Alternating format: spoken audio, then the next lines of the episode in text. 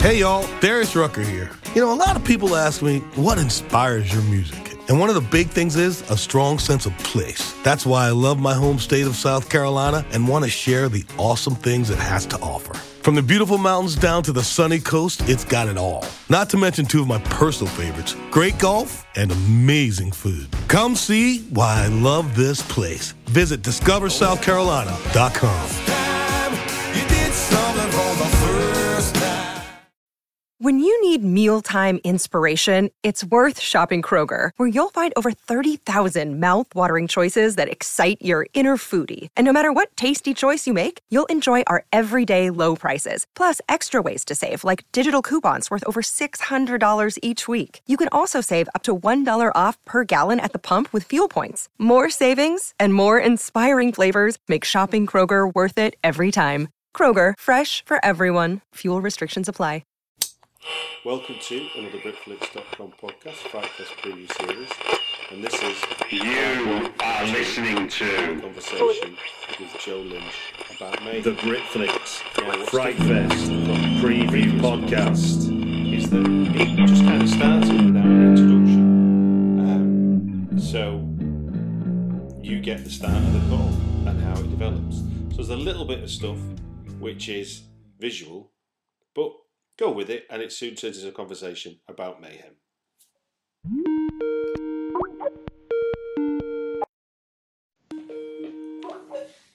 Hey, Stuart. Hello, you're in good silhouette. Oh. I know that's it's a little too noirish. Hold on, I got to take the Tony Scott out of this shot. There we go. There we go. There. Oh, did it? Not much better, unfortunately. o- it's okay. We, we only need audio for the for the. recording. You sure? Okay. This is the, the right. video's just for saying hello because obviously we never met and we're about to have a conversation. So I like to. oh, I do too. That it's just it's so weird. It's I mean, it's a, it's a little too too moody, I guess you could say. Uh, There we go. Well, it's, we'll we'll do it. We'll, we'll we'll try that. How are you, Stuart? I'm doing very well. I'm doing very well. You're my. I think you're my 18th preview podcast this FrightFest. So it's it's been a bumper year for me. Um, Man. You'll be glad. To, I just thought. I thought in honour of your film, I actually did a mind map of my thinking of how I'm going to talk to you about your movie. Oh. I went What full, the I went hell? full went full corporate. It says Mayhem in the middle, and then I, I I worked. Can you see? and all, and there's a lot of mayhem going all around exactly. it. That's great. Exactly.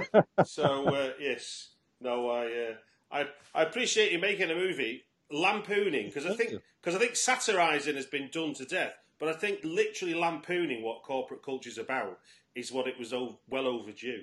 So uh, I don't think, we, I, yeah, I don't think we need to beat around the bush at this point anymore. You know, um, you know, the what's funny is that if you can encapsulate the movie in one scene, I would almost keep thinking about that slow mo scene from uh, Office Space where they just beat the shit out of the printer.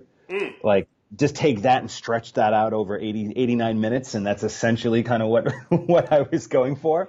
Um, but yeah, like I, I felt like I can get away with broader strokes, you know, especially with the tone being more fun than trying to be more uh, scathing and mean spirited and stuff like that. It's like there are plenty of movies in that, you know. I I think that uh, you know, in this burgeoning subgenre called worksploitation that we're, you know, that we're obviously fostering at this point.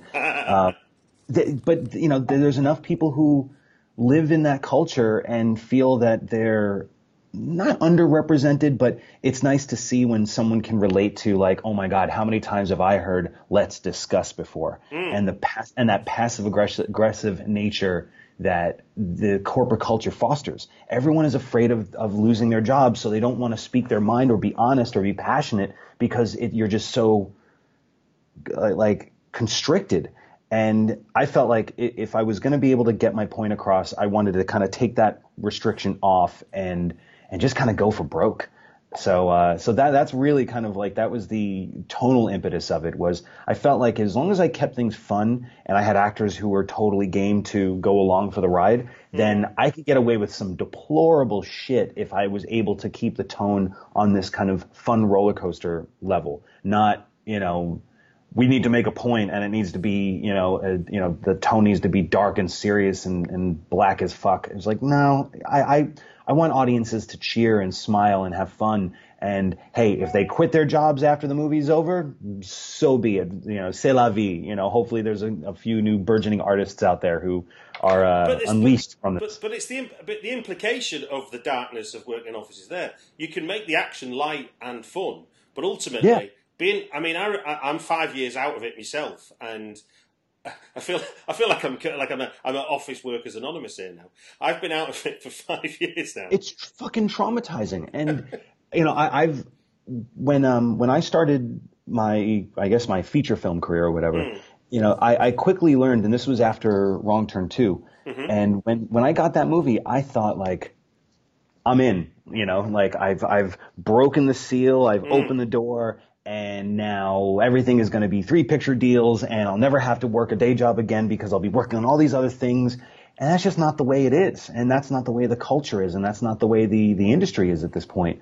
You know, you, un, unless you are incredibly lucky doing like, you know, a big studio film, most indie filmmakers have to make a living. You know, there's just, the, the work is not as affluent and it's not, it's not as, um, available. So I, be, being the person that just can't stop working, like I just don't feel that's my father's, uh, instincts that have, I've, uh, inherited but I just I couldn't I didn't feel right not just working. So I ended up working for this company G4, which was the video game network, Okay. and they were picked up very quickly by a corporate co- structure, um, NBC Universal, and then we kind of got like squeezed into there.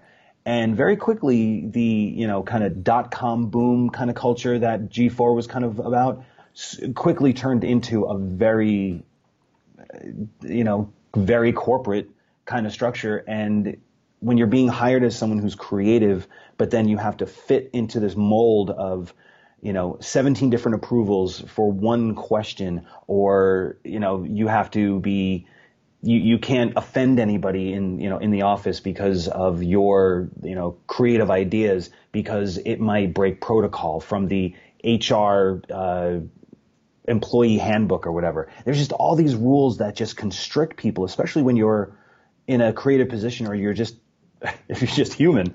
Uh, it, it can be kind of demoralizing. It Well, I think I think it's the it's not even creative, is it? It's the idea of just being individual, and the corporate doesn't like individuality. No, not at all. because- Not at all. Like it, it wants conformity. It wants you know it wants everyone to kind of assimilate to you know uh, numbers and to statistics and to algorithms, and that's just not that would as much as I knew that I needed the job, you know, in between the other movies and stuff like that, just to support me and my family. It, it, it was stifling. It just, it was really hard to deal with trying to balance both. They want me to be creative, but every time that I actually have something that I go, this is going to be great. This is going, this is the voice of the show or the network or whatever. And then it has to be vetted by 20 different people, all with their own agendas, most times not very creative. And then what you end up with is something that is so far removed from what you were originally hired to bring up.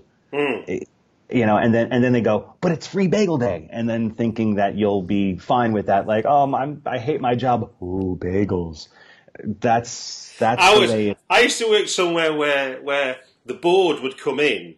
And if they didn't eat all the lunch, you were then invited in to finish it off. So it wasn't even like, it wasn't even like your lunch, but it was like that was a treat. It was like you can go in now. They've left this.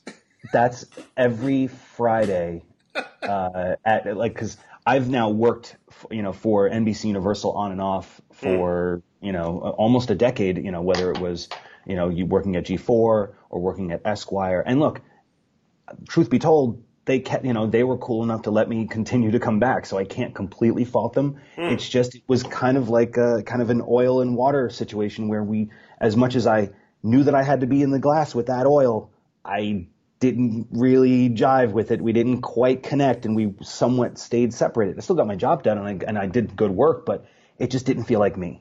And they, you know, every Friday they would, uh, they would do the same thing where it would be like the, the board would have their big meeting and they'd order out these amazing sandwiches and all of us would be like fucking rats like waiting in the wings and then you'd see them all walk out and then the secret then when like the personal assistant would come out and kind of give us the signal and we'd all run in like a bunch of fucking hobos on Thanksgiving morning going like "Nom, nom, nom, nom, nom, nom, nom." and that that was that was the lifestyle like a bunch of rats we were we, it was like in a in a rat race that is the corporate culture we were the rats I'm glad. I'm glad that's a universal truth thing because I did th- when I used Oh. to do it. I thought Oh, yeah. I thought to myself, God, am I just am I just low rent here? Nope, nope, dude. Like now, now to be fair, they were really good sandwiches. No, and that's So- the fu- that's the that's why we kept going back because it was it was uh, it was always good and there was always a little bits of sushi. You're like, this is ridiculous. I wouldn't go Yeah. and buy this for my lunch, so I might as well. No, Nope, that that's the thing. It's I would sit there and I would I look at my lunch and I made myself, you know, in the morning and be like, okay, it's a fucking turkey sandwich that probably cost me like a dollar or whatever, and it's gonna taste like a dollar or two. And then you have this like French pressed panini with all this fancy shit all over it and like a salad that cost more than my fucking paycheck. And I'm like, yeah, I'm gonna eat that. And then, you know, for the hour or two that you're sitting there going like, oh, this is so delicious. Then you just realize like, oh, I'm so dead inside. Now, before we go on too much about our, our, our, our observations of the corporate world, let's let's let's pinpoint why we're talking. I know I put it on the Sure. on the mood board. Um, Mayhem is your film playing at Fright Fest this year. Yes. So as this as this is a preview podcast, let's let's do a little bit of a preview then. So if you Sure. want to tell the listener um, what, give us a brief synopsis to what Mayhem is about, please. Sure. Uh, Mayhem is uh, it's a film uh, that's very personal to me. Uh, it's a story about uh, this vi- dangerous virus called the ID7 virus, and uh, it is a, a virus that makes people lose their inhibitions for a short amount of time. And what happens if that virus uh, gets let loose in a law firm? uh, one of those kind of like high concept ideas that I've that I've just went like I want to see that movie. Um, and essentially, that's that's pretty much the movie in a nutshell. But what's interesting is that we have these two characters who are on opposite ends of the spectrum. You have Steven Yeun, who plays uh, Derek Cho, who's one of the lawyers in the law firm, who coincidentally enough got was part of the team, the legal team that got uh, a man off for murder while on this virus because essentially they were saying that he's not liable for what his actions are because he was inf- infected by the virus. So by getting that guy off, it sets this precedent to well, if that's the case and anyone can get off on on whatever they do while they're infected, what would happen if this was let loose, you know, in a law firm where people would be like, "Fucking, I'm gonna, I'm gonna be innocent after this. So Derek gets fired right before the quarantine happens for something that he didn't do. And he ends up getting, fi- like, getting thrown out of the building. But right before he does, the quarantine goes up and he's stuck. And, uh, and then he decides, because he's also infected, he decides, I want to go to have a have a chat with the boss and maybe get my job back, knowing that there's going to be a lot more to it than just a, a polite chat. Um, he uh, he befriends uh, a, a client of the uh, of the firm who tried to go in and save their house essentially and got rebuffed and was also kind of thrown out. So uh, these two like characters who at first completely hated each other but hated each other in that say- passive. I was going to yeah, say they it's were- a really nice introduction of those two characters and their unexpected relationship is a is a nice reversal of, of expectations in the movie. You know, right at the Exact- get go. It, it's it's nice to when, when you can have these characters who are naturally and organically given opposition. You know, it's like in most most buddy movies or buddy, especially like buddy cop movies. You know, you take Murtaugh, you take Riggs, and you put them together, and you sit there and go like, okay, they're they're telling each other to go fuck themselves, and they don't seem to like each other, but there's really no motivated reason why. They're just new partners. Like, why do why do both of them have a chip on their shoulder in a way? Whereas here, it's like, you know, that opening scene where Derek and, and Melanie are having this. Um, they're having this conversation in the most passive aggressive way possible, at least on his end, because that's the protocol. That's what he's used to. He's used to just being like able to push people off with a polite smile or whatever because they can just call security and let them go. Um, here, they don't have that luxury anymore because of the virus and because they've been kind of thrust together in a way, both at the bottom of their own, uh, I guess, uh, career uh, ladder or whatever. They're stuck in the basement together and realize the only way that they can get out is to take advantage of the fact that they have this virus and beat, fuck, and kill their way to the top, essentially, to uh, to do what's right. Well, I think that was. I mean, when we were talking earlier about the, the idea of uh, lampooning the, the, the, corporate world, I thought mm-hmm. the, the, the, passive aggressive stuff was, was something you, you were able to do really always was always done really well throughout. The idea that it was the business that was doing things to you. I'm not doing anything to you.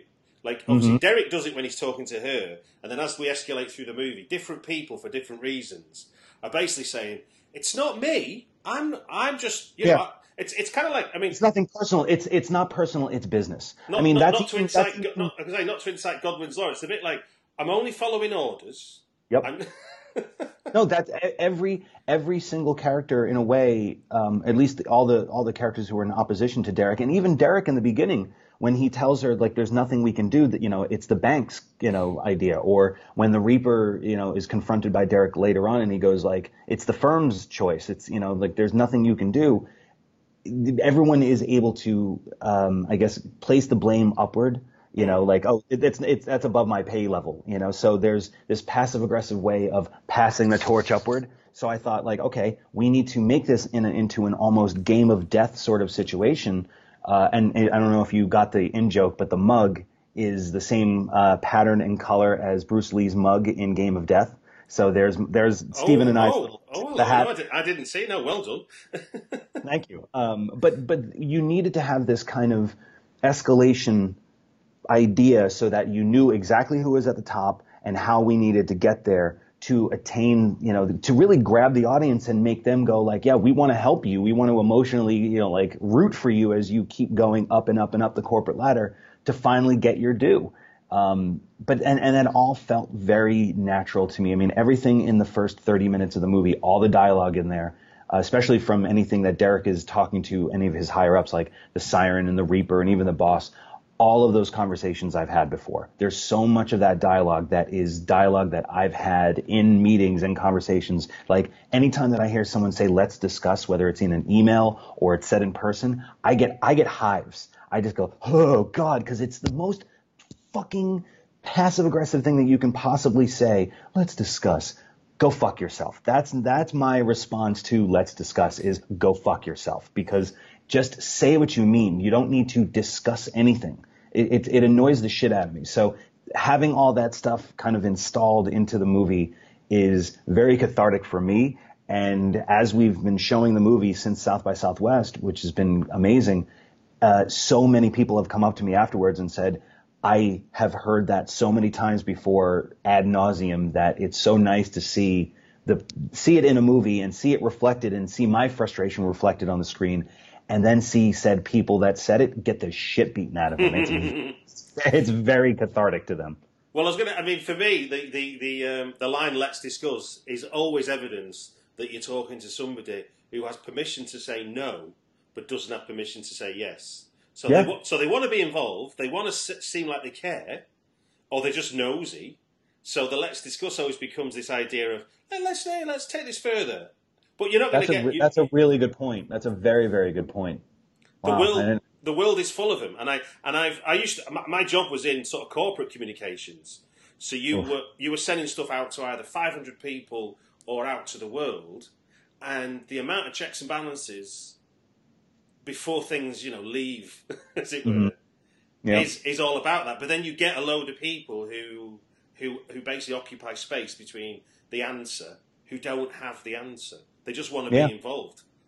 And, and and they don't want to have like no one wants to make the, the, the definitive answer that might put their ass on the line. Yeah. That that's that's a huge thing. No one wants to actually have the balls to make a choice and own up to it if it fails, or make you know, or not make a choice, or you know, or, or say like no and stand firm with that. No, and no one wants to do it where there's, especially when there's someone right looking you right in the face. It's always got to be um, someone else has to do it, you know. So if the boss has a decision to make, he sends someone else to do it. If it's going to be a firing, he's going to send the reaper. If it's going to be someone getting their ass kicked, it's going to be the bull. Like he never does until the end of the movie. Not to spoil anything, but he doesn't really do anything other than delegate his nefarious needs mm. to other people, and that's so many of so many bosses that I've worked for where you're like, I'm standing in the room with you right now. You can make this decision that will impact both of us creatively, professionally, whatever, yet you need to have me leave the room, go back to my desk, and then you need to send out an email to someone else to send an out an email to me, and it's just dehumanizing. Like, who wants to deal with that? So that's that's really something that I connected to so much when I read Matias's script because I was literally in that office dying slowly inside as I got that that So you, email so, it, so, script. so, so the script was something that was sort of consider this, Joe, and you Oh, read yeah. it and you were like, oh my god, this speaks to me. Absolutely. After I um, after I directed Everly, um, Matt Smith over at Circle of Confusion, who um, you know they, you know they've produced everything from The Walking Dead to um, Matt produced uh, Maleficent. He's been around forever, Yeah. and um, and he was a, a big fan of Everly, and he sent that over, and he had no clue that I was working that that particular type of job. They just sent it over. Of course, it wasn't him who sent it. It was the agents who had to send it to the managers who had to send it to me, of course. nice email chain to, to, to be apropos to this plight. Uh, but yeah, when, when I got that script, I was in my office. Um, not, no, I wasn't even in an office. I had a cubicle at the time because they had to downsize. So everybody who had offices before got downsized to cubicles, which is whatever. I don't give a shit. Like uh, I look at my porn at home, so I have nothing to hide. Um, but it still was like it felt like a fucking rat race. It felt like if you put an overhead shot on us, we would look like fucking Pac-Man, and we were all just ghosts running around trying to get those fucking you know pellets. And when I read that, I read it in one sitting, and I immediately went, I need to meet on this because I I know this character better than anyone else would, especially in in that position. So when I went in and and basically told them like that character is me. Like I I know how he feels and I can completely connect to him and I feel like there's a way that we can make him likable enough or relatable enough that whatever we end up doing with Derek and whatever extremities that he needs to go to to get his point across, even in the you know in the broadest strokes of what a genre film can can offer, that is going to be you know satisfying for an audience. It can't just be a lot of people sending emails out like "fuck you, fuck you, you're fired" and that's it. it it'd be a really boring fucking movie. So so that that was something where I said I I know I know this character and I know this world and I know that I can bring something to the table that I that I feel strongly will connect to an audience of people who have been there and done that. And uh and yeah, and then after after that one meeting we were off to the races. And, and also, again, when thinking about um, what what would be political about your movie is your casting choice for Derek. It's in, cor- Yeah. in corporate America, and, and I think you know, given where we are in the world today, with the way USA pro- politics are, are being projected out to the rest of the world, the idea you've chosen uh, a Korean actor as as your lead to play this kind of aspiring corporate Keith kind of guy Yeah. Is and, and, and look and for those listening the film doesn't make any issue of that at all he just he just is Yep. isn't he he just is but that was that's a very I was going to say it seems very political in of itself Oh, it was. Uh, I mean, it it was and it wasn't. When um, when I got the script, actually, when we worked on the script, um, we worked on it for about a year with Matias, just to make sure that everything, all the I's were dotted, all the T's were crossed, and everything. And and I also wanted to kind of infuse all of my uh, what I like to now refer to as research for all the corporate stuff. So I can look back at all that corporate stuff and say like, oh no, I was kind of going undercover. I was deep cover. That's what that's exactly. I, I was like Cameron Crowe in the Fast Times of the Ridgemont High, where I was like, yeah, I'm going to go to school and just kind of hang out as a student. I'm like, yeah, I'm going to go to this corporate structure and I'm just going to soak it all in. Bullshit. Uh, I wanted to um, I wanted to have the world be reflected by someone who was our everyman. Like I needed, and I've said this before. It's like we need our new Richard Dreyfuss. We need that guy that you know everyone can just kind of look at and say like I could be that guy or I can be that. Woman. You know, they're not too good. You know, they're not too gorgeous looking. They're not. They don't have like total movie star looks. They feel. They just feel real. Um, and and while that was happening, this was right around the time that uh, Steven's arc on The Walking Dead was really coming to a head. So that when we got the when we got the green light to go do it, and it happened very fast. It was literally like out of the blue. I am driving home, and, and the producer calls up and said like, "We we got this. We can start doing it." I'm like, "Oh my god, that's crazy!" and and then you know then you start getting the lists of you know all the available actors and all the the actors that they feel you know could be right for the part. And I'll be honest, you know, and this is coming from a white dude, but that was a list of white dudes. And I'm, and even, you know, even in my, you know, in both my professional creative career as a director and a creative doing, you know, a bunch of stuff in the Hollywood industry. And then there's also the corporate me that was doing stuff in a more structured corporate, you know, uh, realm in, in yeah. a way.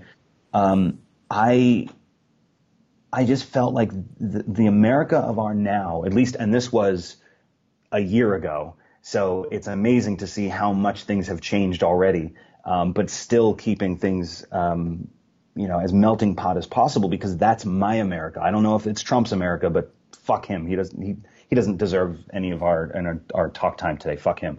Um, but that, that's really, that's, that's how I see the world. I mean, even with, um, with Everly, uh, with, with Salma, you know, like again, we try not to make too much of a big deal of, you know, of her ethnicity. It was just, this is the situation she was in. And the same thing with, with Steven and this there was an episode of The Walking Dead, the, the infamous one with the dumpster, right? Mm-hmm. And when that happened the next day, it was like my fucking Twitter melted. It was everybody was talking about it. And it was amazing to see how much people were affected just by this character being supposedly gone. That really blew me away. So the next morning I came in and I said, guys, I, like, I know that there's, you know, all these great actors who are around and that, that that's all good and whether they're bankable or not and that's a that's definitely a consideration how marketable actors are. What if we went with Steven? Because you know a he's a fantastic actor. I mean the fact that we were able to see him create this arc for Glenn over 6 seasons so wonderfully and subtly that everyone loved him on that show so much that obviously when things happened later on you know it's like the the whole nation mourned um, so he has this likability and this charm and this relatability that people, white, black, Asian, purple, whoever, can just relate to because he just felt like a normal guy put into extraordinary situations. I mean, look at The Walking Dead. He's a fucking pizza guy. Mm. And then he ends up becoming a true hero, a conflicted hero, but a true hero by the end. And I just went, that's our Richard Dreyfuss. That's the guy that I need. And they go, well, you know, is that going to be an issue with the you know, the fact that he's Asian. And, and, and that was a, that wasn't even like a concern for them. It was more just, does that fit in the world that you feel? And I go, absolutely. That's the world that I want to reflect. But we didn't know that we were going to be able to get him. So we, um, we called him up and, and he, you know, seemed to respond to the script. And next thing you know, we're sitting down and like within seconds we knew that we, that this was going to work out. Like mm. we just, we just had this we both were looking at the world from the same perspective we both saw the same plights we both saw the same stress points and you know for Steven and, and we both agreed on this from the get-go we go we don't want to make an issue with his ethnicity he is just an american that's it mm. now again current culture climate would try to profess otherwise but fuck them like i would rather see it that well to be honest with you if you watch the expendables you know the, oh. the, the jokes at jet li's expense in expendables are pathetic it's it, it just doesn't need to be there, and no. especially those like th- those just were unwarranted. And you know, St- Steven and I talked a lot about the um, I, I, believe it's called the, the Oriental ceiling, where you know he was telling he was showing me all these statistics about how Asian employees or you know Asian executives are statistically usually only allowed to get to a certain plateau mm-hmm. in the world before they're they're just kind of cut off and you know whether you want to call it racism or bigotry or whatever you know it, but again in the corporate structure there are so many loopholes and passive aggressive ways of diverting and di- you know, like and uh, uh, what is it swerving away from what could be the obvious that no one talks about it because they just think like no no no that's not it at all. We don't know what you're talking about. And we thought both steve and i thought like there's no real good reason to try to you know, um, infuse that into the script as is. Derek's going through enough, and we thought it might just be more interesting if we don't make a meal out of, you know, his his his race at all, and just make him Derek, the, you know, the lawyer who's been been slighted, and now he's got to deal with, you know, like trying to get his job back and trying to be, you know, the, the, his better self, and it just felt so refreshing to not make it into a thing, mm. and and I'm I'm thrilled that we didn't because it, it, just felt like I would much rather the audience hinge on his dilemma more than like, well, you know, the reason why he got fired is, mm. and that just wasn't that wasn't any of my concern. No, it's a, it's a, it's a it's a marvelously frenetic movie. Um, it basically, from the moment we're talking about people getting fired and getting chucked out the building, it's literally kicking off. Now, you you've got some very large set pieces, haven't you, within that movie? I'm not saying they're all they're all focused on one thing, but there's a lot, always a lot going on. In you might, Oh, yeah. De- Derek might be fighting something or somebody, but then you've got a whole office full of people you're trying to include in Yeah. the shot. What what was the experience of that for you to try and sort of get all that? Because it's almost like you're doing almost like sundry fights to make It's to get the it scale. was it was incredibly complex because you know um, we we originally had uh, a budget that was much bigger projected than than what we ended up with, Mm-hmm. and when um when we were kind of coming down to how we were going to be able to do this. You know, and of course, you know, in my head, I'm always going like, "It's got to be Die Hard. It's got to be Die Hard." And I'm like, mm. And then I was like, "Man, no, we don't want it to turn from Die Hard into like that Pamela Anderson. Oh no, the um, oh god, it's that movie Skyscraper with um, uh, well, look it up. You you you won't you won't want to watch that one. Um, but it like I knew that we needed to put as much money on screen as possible. So when we uh, when we were looking around, uh, we went we ended up going back to Serbia where I shot Everly because um, just the, the the budget would be able to accommodate all the scope that we were trying to go for, but not break our bank at the same time, and, and that, was including the building and also the extras. Um, and, and essentially, we just so that's, that's just, sorry. Is that, so that building's in Belgrade, is it? that that building is in Belgrade, It's and that wonderful building is also the building's also only two stories tall. No. Yep. we ended up we reused those both of those floors eight times. Wow. Uh, every like that's how amazing my production designer and my art department were there, who I had worked with on Everly as well. Okay. They we we came up with this plan where you know say on from Monday to Wednesday we were on you know floor six and there was a design and a look and a, and a feel and particular extras that were on that floor. And then as we went, you know, technically as we went up, so to speak, once we were done with that set, we moved on to the second, you know, the second floor, which was the, you know, in the movie it was floor seven. Every all these worker bees and all these amazing artisans came in and they were dressing the the bottom floor as we were working the top, and then we would go down again and do that as floor eight. So mm. it was a lot of leapfrogging, but knowing that, that with that building, it's like, and again, like being in that world, everything is the same. Like sometimes when you're in, like when I'm in some of these corporate buildings and you walk in and you go, wait, am I on floor five, six, seven, or eight? I don't know because it looks all the fucking same. And if, you know, if there were subtle ways that we could change the color palette and change certain, um, iconography or certain um, uh, building uh, building layouts or whatever, just to make it feel like it's not the same thing over and over again. I kind of took a cue from Cube. Remember that movie Cube? yeah, yeah, Uh, yeah, yeah. You know, and where you know he only uh, Vincenzo only used you know one set, but he would use things like light and certain patterns that were on the walls just so that it felt every time that they went through another one, it was a different feel. yet yeah. it was the same four walls. So that's that. You know, it's it's tricks like that that make it so you know your much bigger budgeted project if you just found a building that was 10 stories tall as opposed to being crafty and thrifty and really using those creative juices that have been stifled for so long in the corporate structure and just let that explode and come up with these you know um, in retrospect, ingenious ideas of how to make it all work. That's the excitement of, of making the movie. Um, so, so yeah, so we went back to Belgrade and, and shot it there and, uh, and it was, it was fantastic because it, in, in the past, I've always used, um, a very, like, I guess a, a kind of rigid way of shooting where I would storyboard everything out and, and board everything out and try to walk on set with as rigid a, a plan or as strict a plan as possible.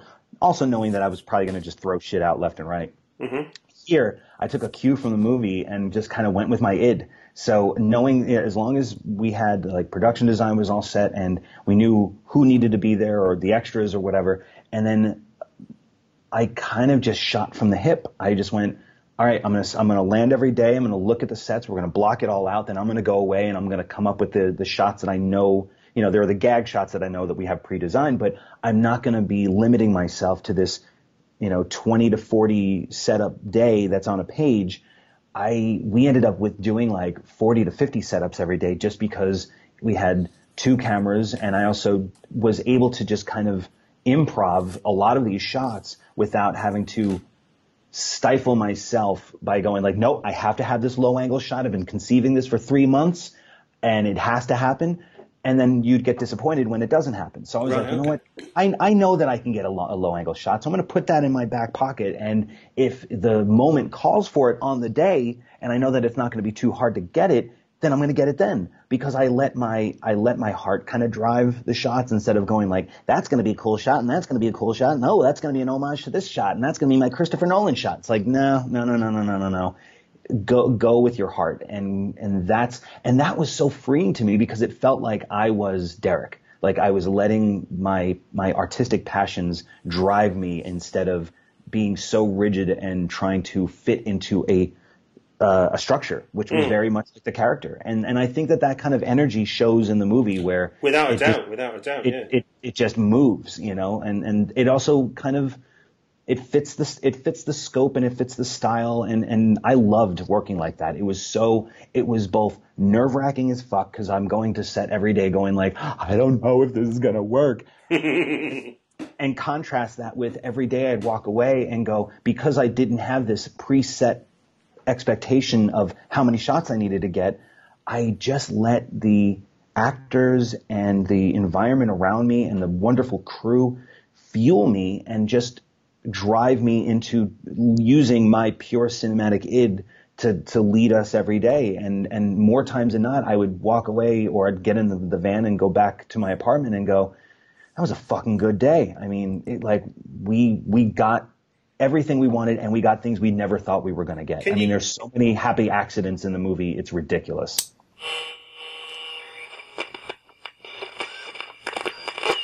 You have been listening to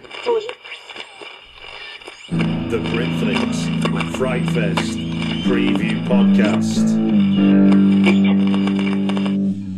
And so ends part one of two of my conversation with Joe Lynch about mayhem. Part two will be available soon, or if you're listening to this a long time after August 2017, then it's probably already available in the same place you got part one. Enjoy. Hey y'all, Darius Rucker here. You know, a lot of people ask me, what inspires your music? And one of the big things is a strong sense of place. That's why I love my home state of South Carolina and want to share the awesome things it has to offer. From the beautiful mountains down to the sunny coast, it's got it all. Not to mention two of my personal favorites great golf and amazing food. Come see why I love this place. Visit discoversouthcarolina.com. When you need mealtime inspiration, it's worth shopping Kroger, where you'll find over 30,000 mouthwatering choices that excite your inner foodie. And no matter what tasty choice you make, you'll enjoy our everyday low prices, plus extra ways to save, like digital coupons worth over $600 each week. You can also save up to $1 off per gallon at the pump with fuel points. More savings and more inspiring flavors make shopping Kroger worth it every time. Kroger, fresh for everyone. Fuel restrictions apply.